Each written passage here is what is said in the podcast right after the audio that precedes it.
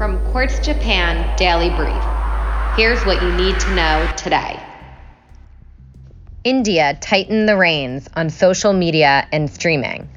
Effective immediately, services like Netflix will be asked to remove content deemed unlawful more quickly, while WhatsApp may be asked to break its encryption. India and Pakistan agreed to a ceasefire. It's the first in nearly two decades. Two more vaccines were approved in China. Doses from CanSino Biologics and Wuhan Institute of Biological Products will join Sinovac and Sinopharm as the only vaccines available in mainland China.